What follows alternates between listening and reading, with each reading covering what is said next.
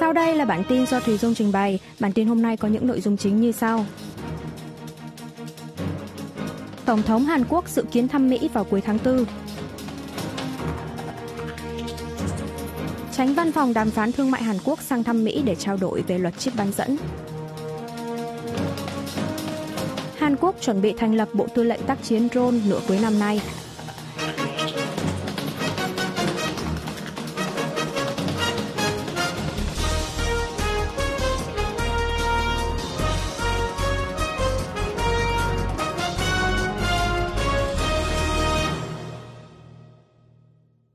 Tổng thống Hàn Quốc dự kiến thăm Mỹ vào cuối tháng 4. Theo Nhà Trắng Mỹ và Văn phòng Tổng thống Hàn Quốc, Tổng thống Yoon suk yeol sẽ có chuyến thăm đến Mỹ vào ngày 26 tháng 4, nhân dịp năm nay là năm kỷ niệm 70 năm thành lập quan hệ đồng minh Hàn-Mỹ, theo lời mời của Tổng thống Mỹ Joe Biden. Cố vấn quảng bá thuộc văn phòng Tổng thống Kim Eun-hee bày tỏ kỳ vọng rằng chuyến thăm này sẽ thúc đẩy mối quan hệ Seoul và Washington ngày càng phát triển theo hướng năng động hơn để đối phó với tình hình quốc tế đang thay đổi đột ngột và sự thiếu chắc chắn về tương lai, để tạo ra một liên minh mạnh mẽ và chủ động.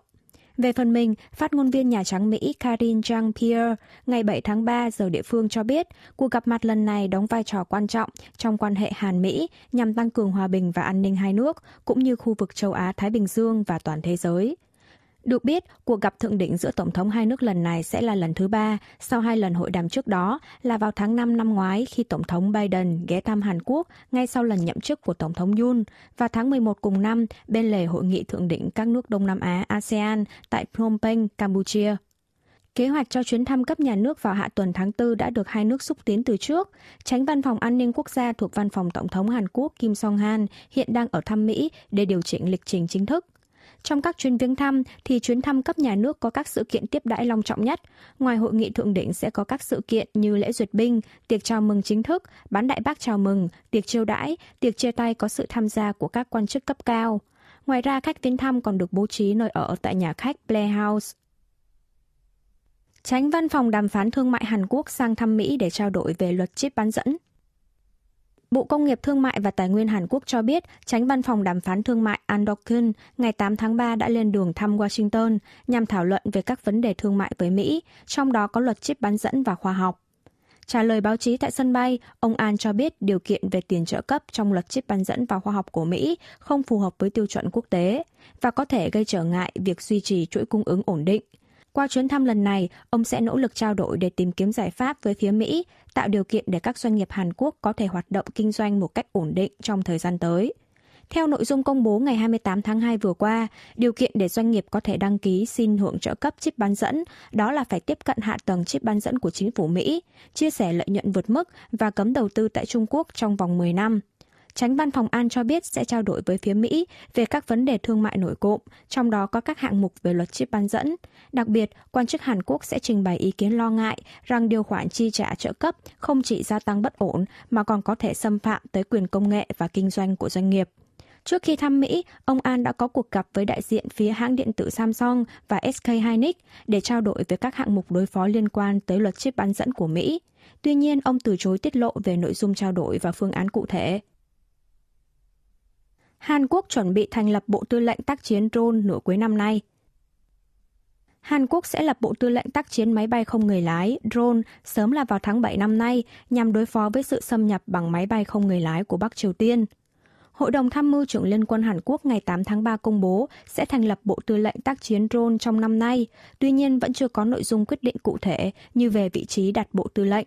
quân đội đang xúc tiến kế hoạch tổng hợp như về khái niệm vận hành tác chiến, cơ cấu chỉ huy, biên chế, nguồn lực chiến đấu, tham khảo trường hợp vận hành drone tại các quốc gia khác để phát triển khái niệm và chiến lược vận hành drone cho Bộ Tư lệnh.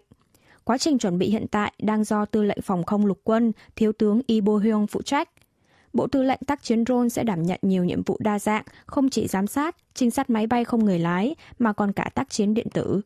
Việc thành lập Bộ Tư lệnh tác chiến drone là một trong các đối sách mà quân đội Hàn Quốc công bố sau vụ khiêu khích máy bay không người lái của Bắc Triều Tiên vào năm ngoái và căn cứ theo chỉ thị của Tổng thống Yoon suk yeol Tổng thống Hàn Quốc trao đổi về hợp tác quốc phòng với Bộ trưởng Quốc phòng Ả Rập Xê Út. Tổng thống Hàn Quốc Yoon suk yeol ngày 7 tháng 3 đã tiếp đón Bộ trưởng Quốc phòng Ả Rập Xê Út Khalid bin Salman Al Saud tại văn phòng Tổng thống ở quận Yongsan, Seoul. Tại đây, hai bên đã thảo luận về việc tăng cường hợp tác quốc phòng và công nghiệp quốc phòng, cũng như các phương án thúc đẩy cải cách quốc phòng. Tổng thống Yun đánh giá chuyến thăm Hàn Quốc lần này của Bộ trưởng Khalid sẽ tạo điều kiện phát triển hợp tác về quốc phòng và công nghiệp quốc phòng, đưa quan hệ hai nước tiến lên thành mối quan hệ đối tác chiến lược hướng tới tương lai. Tổng thống Hàn Quốc bày tỏ kỳ vọng rằng sự chia sẻ kinh nghiệm và tầm nhìn về cải cách quốc phòng giữa hai nước sẽ tạo ra hiệu quả cộng hưởng lớn hơn, kêu gọi Ả Rập Xê Út cùng tăng cường hợp tác vì hòa bình của bán đảo Hàn Quốc cũng như khu vực Trung Đông và quốc tế, với tư cách là đối tác về kinh tế và an ninh trụ chốt. Đáp lại, Bộ trưởng Khalid cho rằng mối quan hệ hợp tác khăng khít giữa Hàn Quốc và Ả Rập Xê Út về kinh tế và quốc phòng dựa trên nền tảng là sự thấu hiểu lẫn nhau đã càng được thắt chặt hơn sau chuyến thăm Seoul của Thái tử kiêm Thủ tướng Ả Rập Xê Út Mohammed bin Salman vào tháng 11 năm ngoái. Seoul cử đội cứu hộ đợt 3 hỗ trợ Thổ Nhĩ Kỳ khắc phục thiệt hại sau động đất. Bộ trưởng Ngoại giao Hàn Quốc Park Jin ngày 8 tháng 3 công bố chính phủ Hàn Quốc sẽ phái cử đội cứu hộ khẩn cấp đợt 3 tới Thổ Nhĩ Kỳ để hỗ trợ quốc gia này khắc phục thiệt hại do động đất. Việc cử đội cứu hộ đợt 3 này nhằm giúp Thổ Nhĩ Kỳ thiết lập hạ tầng sinh thái bền vững, tiếp thêm ý chí cho người dân khôi phục lại cuộc sống thường nhật. Ông Park cho biết đội cứu hộ đợt 1 và đợt 2 đã tích cực tìm kiếm nạn nhân sống sót, điều tra nhu cầu dự án cứu hộ cho người dân phải sơ tán, chuyển vật phẩm cứu hộ, Đội cứu hộ đợt 3 này có nhiệm vụ hỗ trợ dự án thiết lập khu vực cư trú tạm thời cho người dân sơ tán, tương ứng với giai đoạn khắc phục thảm họa tạm thời. Đây là lần đầu tiên chính phủ Hàn Quốc cử đội cứu hộ ra nước ngoài, từ tìm kiếm, cứu hộ nạn nhân còn sống sót cho tới khắc phục thiệt hại sau thảm họa, tính từ sau khi Hàn Quốc lập đội cứu hộ tại nước ngoài, căn cứ theo luật cứu hộ khẩn cấp tại nước ngoài năm 2017. Ngoại trưởng Park đánh giá đây là một trường hợp kết nối thành công giữa sự viện trợ nhân đạo và nghị sự phát triển được cộng đồng quốc tế thảo luận suốt thời gian dài. Điều này là nhờ ý chí mạnh mẽ của chính phủ Tổng thống Yoon suk yeol nhằm vươn lên trở thành một quốc gia chủ chốt trên toàn cầu, tình cảm ấm áp của người dân Hàn Quốc cũng như sự phối hợp tích cực của khối dân sự. Seoul dỡ bỏ hoàn toàn các biện pháp phòng dịch COVID-19 đối với người nhập cảnh từ Trung Quốc. Ủy ban Quản lý An toàn và Phòng chống sự cố Trung ương ngày 8 tháng 3 công bố quyết định dỡ bỏ hoàn toàn các biện pháp phòng dịch COVID-19 còn lại đang áp dụng với người nhập cảnh từ Trung Quốc, Hồng Kông và Macau.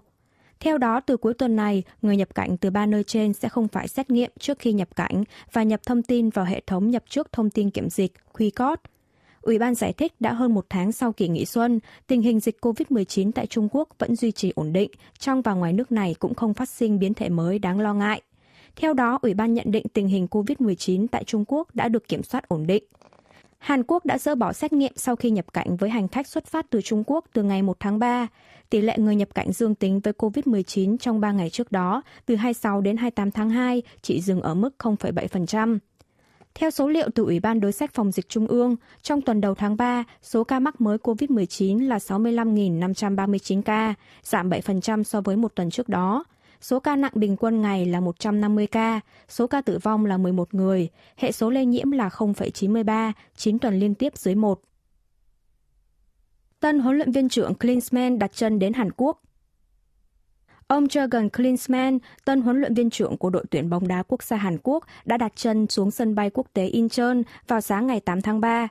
Các quan chức thuộc Hiệp hội bóng đá Hàn Quốc KFA như Chủ tịch Ủy ban Chiến lược đội tuyển quốc gia Michael Mueller đã ra sân bay đón tiếp và tặng hoa cùng với khăn choàng cho ông Klinsmann. Theo kế hoạch, huấn luyện viên Klinsmann sẽ đến xem trận đấu trong khuôn khổ giải bóng đá chuyên nghiệp Hàn Quốc giữa câu lạc bộ bóng đá Seoul và Ulsan Hyundai vào cuối tuần này – sau đó sẽ chính thức bắt đầu vai trò huấn luyện cho đội tuyển quốc gia trong trận đấu giao hữu với đội tuyển Colombia và Uruguay, lần lượt trong hai ngày 24 và 28 tháng 3. Thông qua báo chí, ông Klinsmann đã bày tỏ lòng cảm ơn đối với sự đón tiếp nồng hậu từ lúc sáng sớm và chia sẻ niềm vinh dự khi được tiếp nhận vị trí huấn luyện viên trưởng của đội tuyển quốc gia Hàn Quốc – Chiến lược gia người Đức cho biết lý do lựa chọn Hàn Quốc là vì sự thú vị về đất nước và con người nơi này mà ông đã từng được trải nghiệm từ lần ghé thăm trước đó vào Thế vận hội Olympic năm 1988 và giải vô địch bóng đá thế giới World Cup 2002. Mục tiêu hiện tại của vị tân huấn luyện viên là dẫn dắt đội tuyển bóng đá quốc gia Hàn Quốc giành ngôi vị quán quân tại giải vô địch bóng đá châu Á AFC ASEAN Cup sắp tới. Ông nhận xét đây là mục tiêu hoàn toàn có thể khả thi vì đội tuyển Hàn Quốc trước đó đã từng chiến thắng các đội mạnh như tuyển Bồ Đào Nha trong giải vô địch bóng đá thế giới World Cup Qatar 2022 và cả đội tuyển Đức trong quá khứ. Quý vị và các bạn vừa nghe xong bản tin của Đài Phát thanh Quốc tế Hàn Quốc KBS World Radio. Tiếp theo là chuyên mục Tiếng Hàn qua phim ảnh do Y Trong Eun trình bày.